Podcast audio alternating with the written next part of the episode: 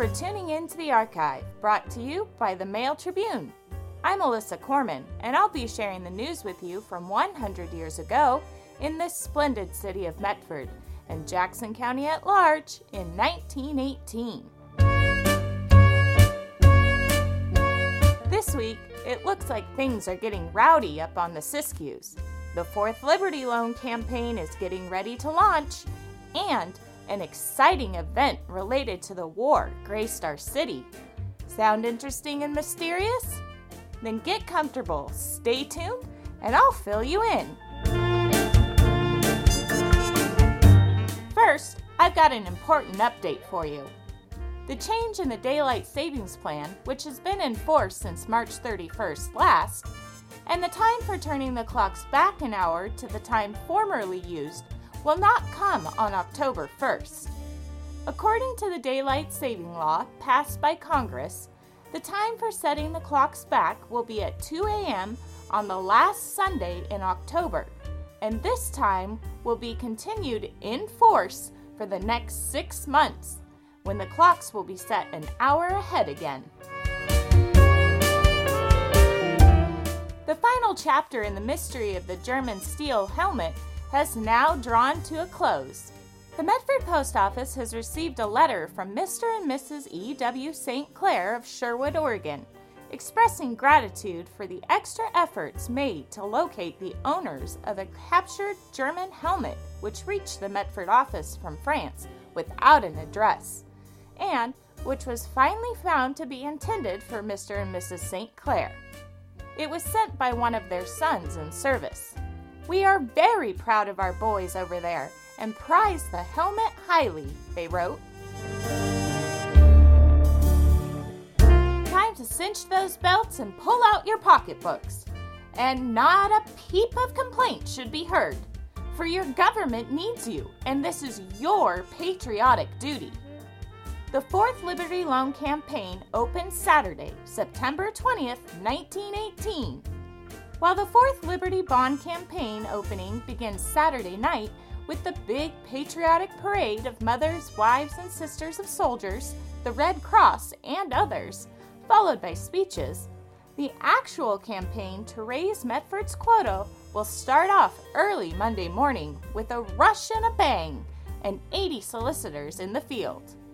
But don't wait for the big show to open Monday. Begin and end your own Fourth Liberty Bond campaign at once.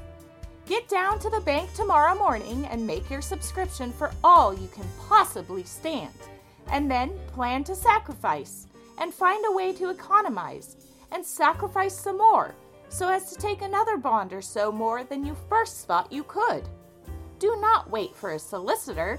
If you are not able to go tomorrow, then do it Monday. But be sure and do it next week.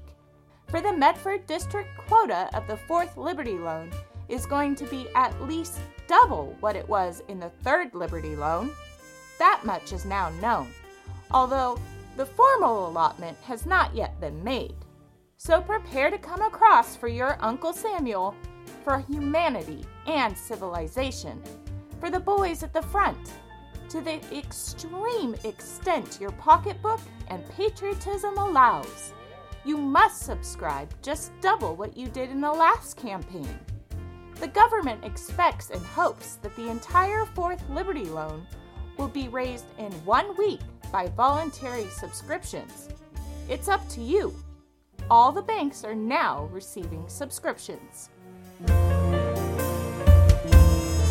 As I said earlier, it seems that the Siskiyou saw a bit of rowdy action this week when bootleggers with 145 quarts of booze were caught in the act.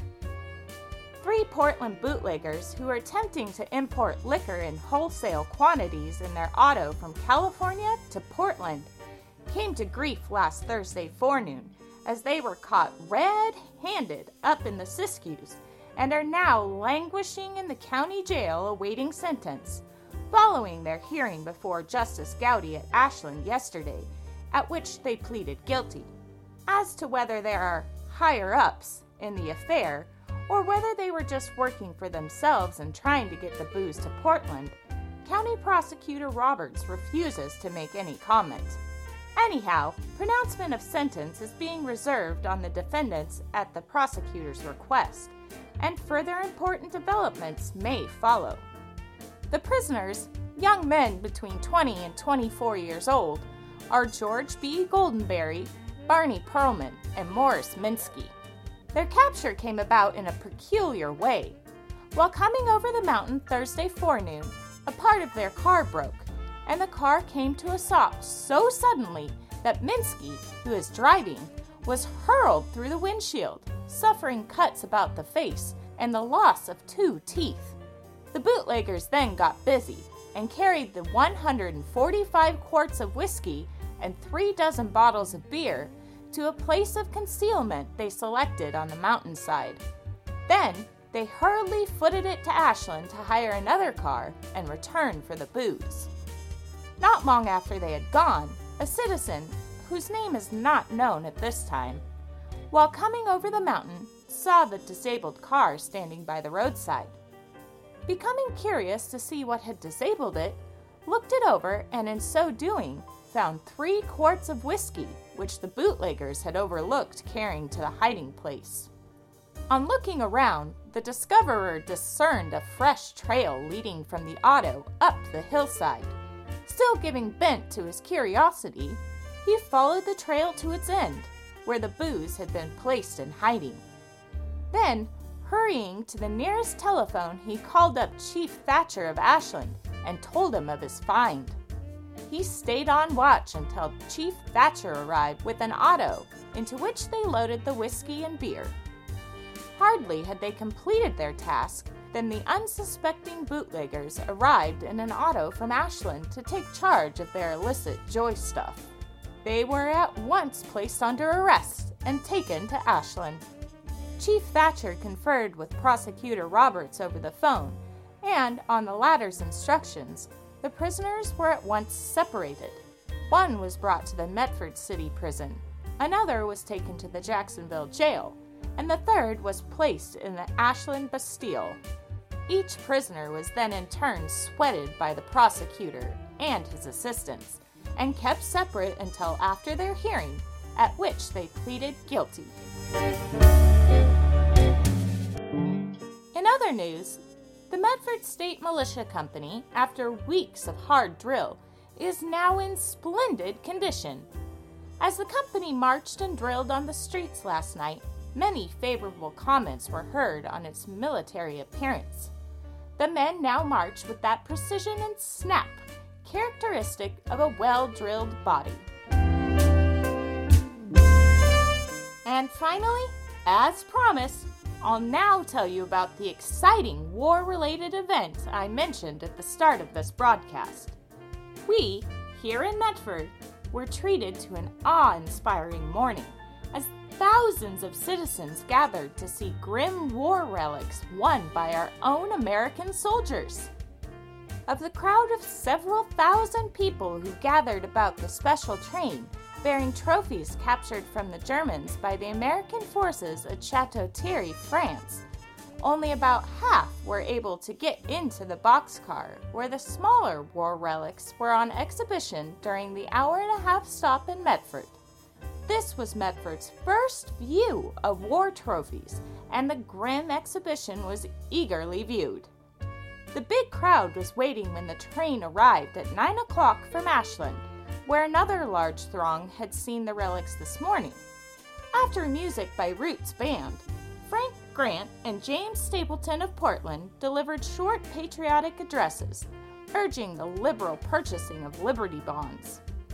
The speakers were introduced by W.A. Carter of Portland, formerly of Gold Hill. In the meantime, the crowd began forming in line and passing through the boxcar to see the smaller exhibits. Robert E. Smith of Roseburg, state chairman of the Liberty Loan Campaign, and editor J.F. Shelton of the Eugene Guard were also on the train. Probably the most interesting and conspicuous of the war worn rusty trophies was the French MM 75 gun, which was originally captured by the Germans and later recaptured by the Americans. One woman, while gazing at this piece of artillery with awe and reading the sign on it, French MM75, exclaimed to her companions, My goodness alive! That awful thing shoots 75 miles! The German whiz bang, taken from the Germans at Chateau Thierry by the Americans, gave the assembled people an idea of the death dealing agencies against which the American boys are battling, as did the captured German field guns, trench mortars and howitzers, automatic machine guns, and Zeppelin shells. Most of these were mounted on the flat car. In the box car were exhibited smaller weapons, such as automatic rifles, hand grenades, bomb throwers, 6 inch shells, and machine gun and other cartridges. A detail of soldiers from the Vancouver barracks not only guarded the trophies and preserved order in the crowd, but enlivened the occasion by singing a number of Army songs, including the humorous ditty, All We Do Is Sign the Payroll and We Never Get a Doggone Cent. Two buglers, with their blowing of the various Army calls, gave a touch of military realism to the occasion. Before the train pulled out, the crowd and soldiers gave three cheers for President Wilson, General Pershing, and for the Army, Navy, and Marine Corps. The train departed promptly at 10:30 for Gold Hill, stopping there for a short time. Foremost stops were scheduled today for Grants Pass, Glendale, and Roseburg. The train made stops at Klamath Falls and Montague on Sunday. On the sides of the cars in large letters were the following inscriptions Some of the bacon the boys are bringing home. And Liberty Bonds enabled our boys to wreck this havoc. Well, my friends, that's all I've got for you this week. Thanks for listening. Remember, these news stories have been brought to you by the Mail Tribune a weekly series featuring news items that were drawn from the archives of the Mail Tribune from 100 years ago. You can find more stories like this in the Mail Tribune 100 column in the newspaper or online at mailtribune.com. We also have a whole slew of other podcasts on a wide variety of topics. You're sure to want to check them out. And also, be sure to follow us. We're on Facebook, Instagram, Pinterest, Twitter, and YouTube. If you like this podcast or have something you'd like to share with me, let me know in the comments or on Facebook. I would love to hear from you. Have a swell day and check back next week for more stories from the archive.